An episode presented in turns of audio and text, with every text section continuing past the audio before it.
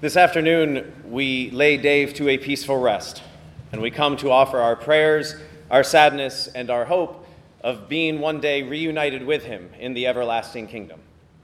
On behalf of our pastor, Monsignor Keeney, and the whole parish community of the Catholic Church of the Incarnation, please allow me to offer and assure you, Dave's family, of our condolences and prayers during these very difficult moments. St. Paul says, If one member suffers in the body of Christ, which is the church, all members suffer with that member. So today, we come to suffer with you. We have all already heard from his own family the character and quality of the man that we are here to remember. I will not try and outdo them and pretend that I knew him better. I will, however, just use their own words for the majority of my homily. I had plenty to choose from as well. As we sat to discuss this funeral, I barely had to prompt anyone before the stories started gushing forth. Tales of holiness and sanctity, tales of devotion, both to his wife and to the Blessed Mother, stories of his personality that looked out for others and cared for seemingly everyone. A man who understood the important balance between time in adoration before the Lord on his knees, and ministry to others as the equation which equaled happiness. Most of the time in writing a funeral homily, I am worried that I will be offended or be offending the family by being too general because they didn't really provide me a lot of information to go on. This time I'm worried because there were so many stories to choose from to exemplify the wonderful qualities of Dave that literally didn't stop until I walked into the church, I'm worried that I won't choose the best ones. Now, given five more times to write this, I would come up with five different ways to talk about the man from the stories that you told in but an hour.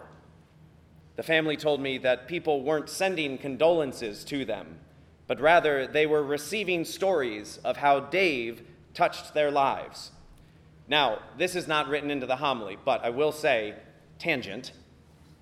I met with the family this morning, and then I had to run out to the nursing home, as is my normal custom on Monday, to go visit our homebound people. The very last visit that I made, I was talking with a gentleman, and he goes, Well, I was on the board at Incarnation back in the day. And so we started chatting and just saying, Who do we know? What uh, then I said, Tell me, how did you get on the board? He said, Well, you know, I got a call, and a very nice gentleman, he said, Well, we think you would be great. And he goes, Well, I'm not Catholic. the gentleman said, I'll call you back. so we called him back and said, You know, we've decided to branch out, and we would like you to be the first non Catholic on our board here. So he was. I said, Did you happen to know Dave Russell? And he goes, Well, by chance, that is the man that called me. Now, our nursing home brethren are, you know, maybe not the best with our, their memories, and so I thought maybe he was just saying that. And he goes, Come to think of it, he worked for GE. that man knew your father. so the stories, there are many, and I could be up here forever. So rather than try and pick the best stories, let me rather focus on the common themes between them all.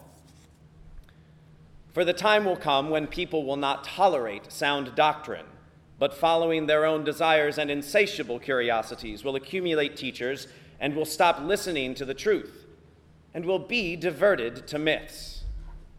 Now ask yourself if Dave was ever deluded by false teaching that directed him away from the Catholic Church. Never. The reading continues and describes that we should be self possessed in all circumstances. Dave was quiet, composed, and forgiving due to his deep prayer life. The reading continues Put up with hardship, it says. Dave was no stranger to devastating pain and loss, yet he remained faithful to the Lord. Perform the work of the evangelist, fulfill your ministry, it continues. Dave was a teacher, not by trade, no, he worked in HR. However, Dave was a teacher he was a coveted confirmation teacher and sponsor. And beyond formal instruction, the way Dave lived offers instruction for life, because it was a life patterned after the life of Christ. Now I ask you, what's the first thing you notice about someone when you meet them? Is it their smile? That's the first thing Anne noticed about Dave on their first date. Now, was it what made him or her fall in love with him? I don't know. But I know that Dave never stopped using that smile to his advantage his whole life.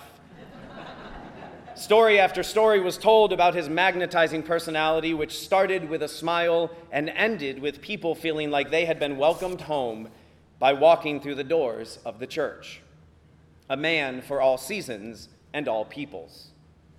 Now, naturally, one should start to ask what was this source of joy and charisma that Dave had? For the answer, we turn to the gospel.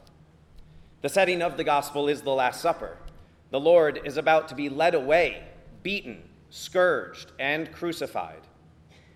And yet, in those moments, before he is offering consolation to his followers, he says, Do not let your hearts be troubled. You have faith in God. Have faith also in me.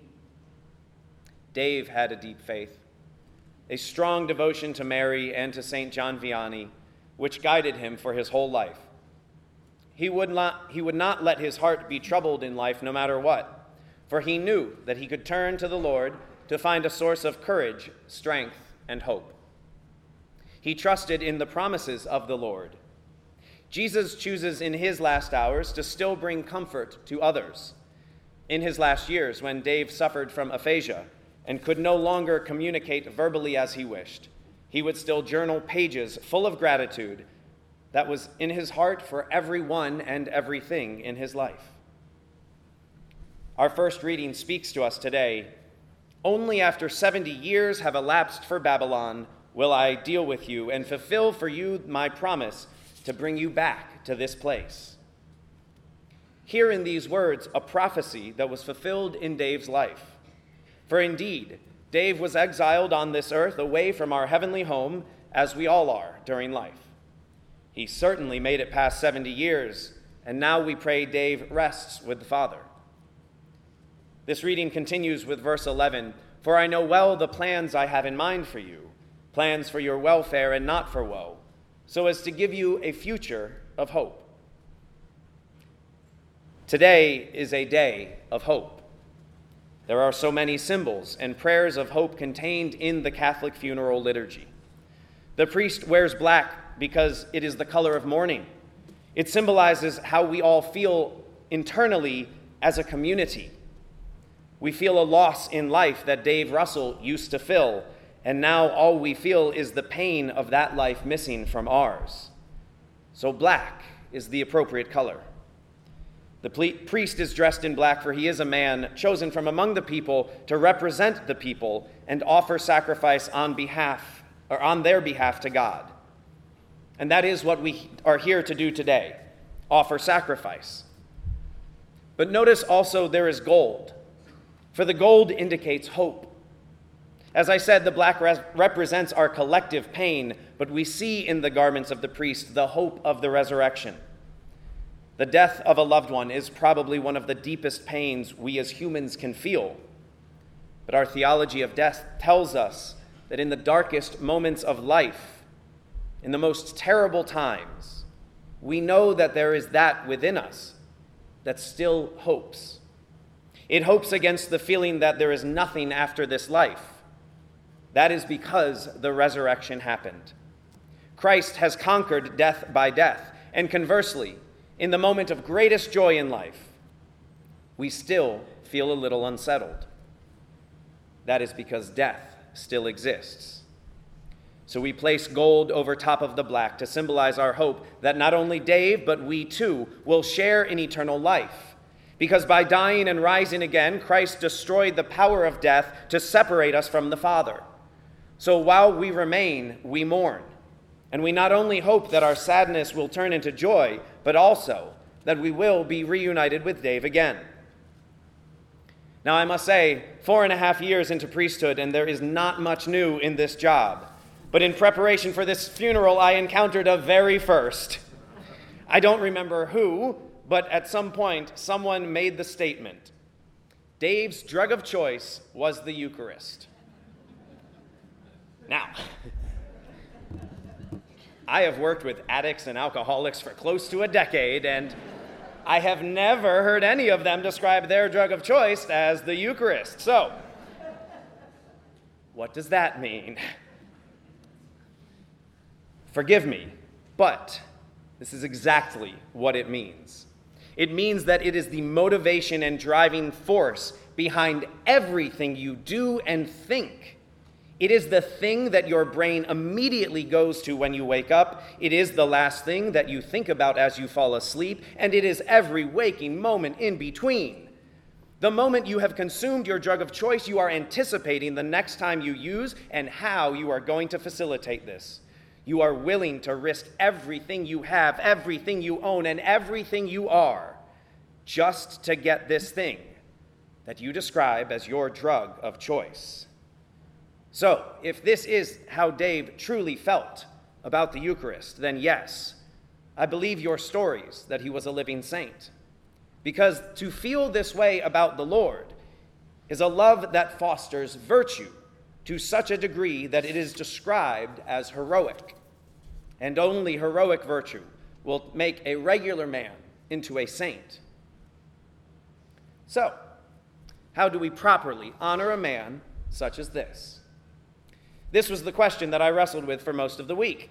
Now, it didn't hit me until I read the words of his oldest granddaughter that were shared with me. There are so many good things about this man. Which one should be picked to talk about in the hope that it lives on? The force that wove its way through all of Dave's life was his faith. It informed everything he did. It was the basis for all the reasons that people loved him. If he was caring, it was because Jesus cared for others in the gospel. If he was humble and apologized first, it was because he first saw the humility of Christ, who, as God, came to earth and lived among us as a human. He took the words of the Lord seriously. This is my body. This is my blood. Dave did not believe these were nice words that were symbolic. He took the Lord's words as truth and believed that what we do here today in offering bread and wine as sacrifice to the Lord is transformed into the body, blood, soul, and divinity of Jesus. So we can clearly see that the qualities which made people love Dave the most were all born out of his Catholic faith. So, the best way to make his memory live eternally the best way to practice what Dave preached with his life, the way to stay connected with Dave, is by sharing in the same timeless sacrifice of the Eucharist that Dave participated in every chance he could. The best way to honor Dave's life and death and the faith that carried him through both is to live that faith as Catholics.